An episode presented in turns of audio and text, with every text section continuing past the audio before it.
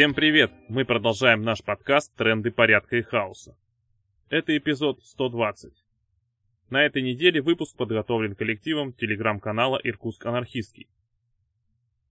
Российские солдаты возвращаются домой не только в гробах, но также раненые и отпущены из, к примеру, ЧВК «Вагнер».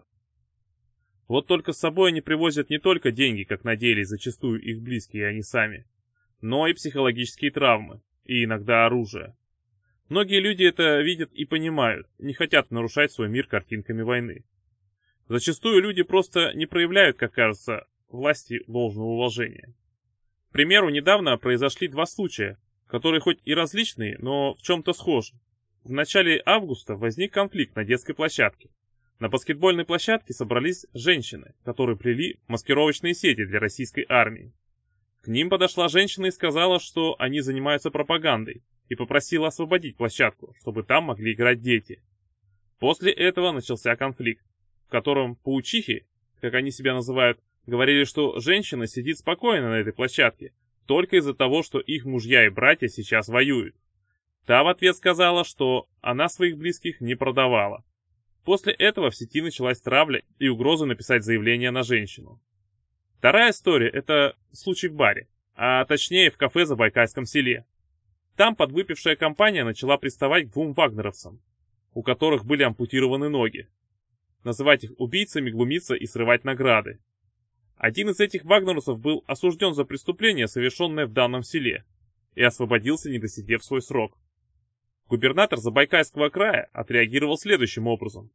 Этих ублюдков надо срочно мобилизовать и отправить в красную зону, чтобы они на своей шкуре прочувствовали то, что чувствуют парни, которые находятся здесь. И всех тех, кто не хотел открывать уголовное дело и причастен косвенно к этому всему, они должны оказаться тоже здесь.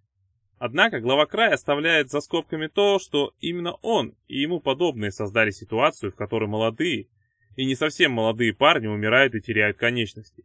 И сейчас они тоже обдумывают и обсчитывают вариант проведения следующей большой волны мобилизации, которая создаст еще больше травмированных ментально и физических людей по обе стороны фронта. Мы бы предложили вам такой вопрос сейчас на подумать. Как вписать в нашу борьбу тех людей, которых мобилизовали, людей, которые выбирали службу в армии как единственную возможность им и их семьям выжить? Стоит ли их клеймить навеки или есть вариант, как они могут послужить освобождению нас и наших земель? Да и нужно ли вообще это делать? Опустело село Пьет Рязань из Днепра. От венков рассвело В рыжей глине дыра. Мои так как сорняк Телевизор в печи У державы стояк. У державы стояк Воют бабы в ночи Не уходя далеко от Забайкальского края, переместимся в Бурятию. Местный глава, Алексей Цыденов, часто становится героем новостей разного уровня, масштабности и адекватности. Если коротко охарактеризовать его, то он средненький глава путинской эпохи. Он поддерживал активно аннексию Крыма и других украинских территорий. Он призывал травить собак, при нем жестко разгоняли протесты. И он, как и все остальные упыри, участвует в экстракции ресурсов из земли и уничтожении природы. Если, конечно, что-то и отличает, то какие-то региональные особенности в духе уничтожения бакланов. Совсем недавно произошло сразу же несколько событий, которые в очередной раз очень живописно иллюстрируют работу системы.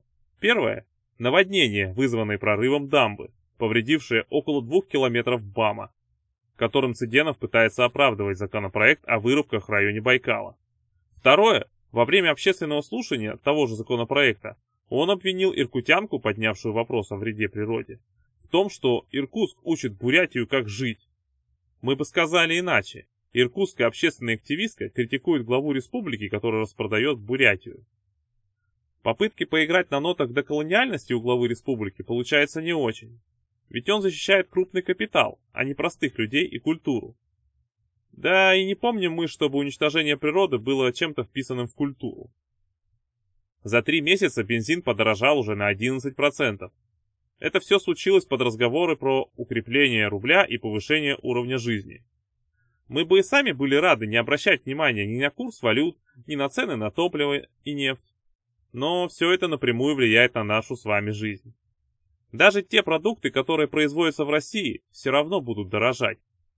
Это и оборудование, которое зачастую закупается за границей, и удорожание логистики благодаря подорожанию бензина, которое в свою очередь связано с курсом рубля. Единственная категория, которая выиграет от этого – нефтяники и капиталисты других сортов. Нам же предстоит затянуть пояса чуть потуже. А где затягивать, уж извините за пошлость, нам стоит решить как можно скорее. Любые такие кризисы не касаются крупного капитала и государства. Кто-то, помнится, спрашивал риторически, кого поддержало американское правительство во время кризиса 2008 года. Ну и не менее важная новость. 23 августа был подведен итог штурма Москвы, который начался ровно два месяца назад. Вечером 23 августа в Тверской области сбили самолет, принадлежавший Пригожину.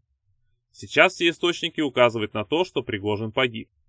Кроме Пригожина, погиб также нацист Уткин и логист ЧВК. Поэтому кажется, что эта сюжетная линия подошла к концу.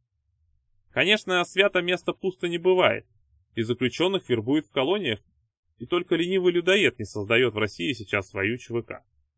Так что дышать свободные не становится. Однако как же это сказалось на нас? Поможет это или помешает нашей освободительной борьбе? Мы приведем одно мнение человека из нашего коллектива. Подобные личности добавляют хаос в наше общество и политическую плоскость. Такие личности могут приблизить революционные ситуации и ситуации нестабильности, в которые мы как раз могли бы добавить что-то свое. Предложить в этот момент свои альтернативы и свою силу. С другой же стороны, стало чуть меньше людоедов, которые могли бы привести страну и общество к настоящему фашизму. А учитывая, что недавно посадили еще и Стрелкова, кажется, что власть взялась за партию войны и ярых патриотов. Ну, вот и все на сегодня. Напоминаем, что в трендах порядка и хаоса участники автономного действия и другие авторы дают анархистские оценки текущим событиям. Слушайте нас на YouTube, SoundCloud и других платформах. Заходите на наш сайт autonom.org, подписывайтесь на нашу еженедельную рассылку.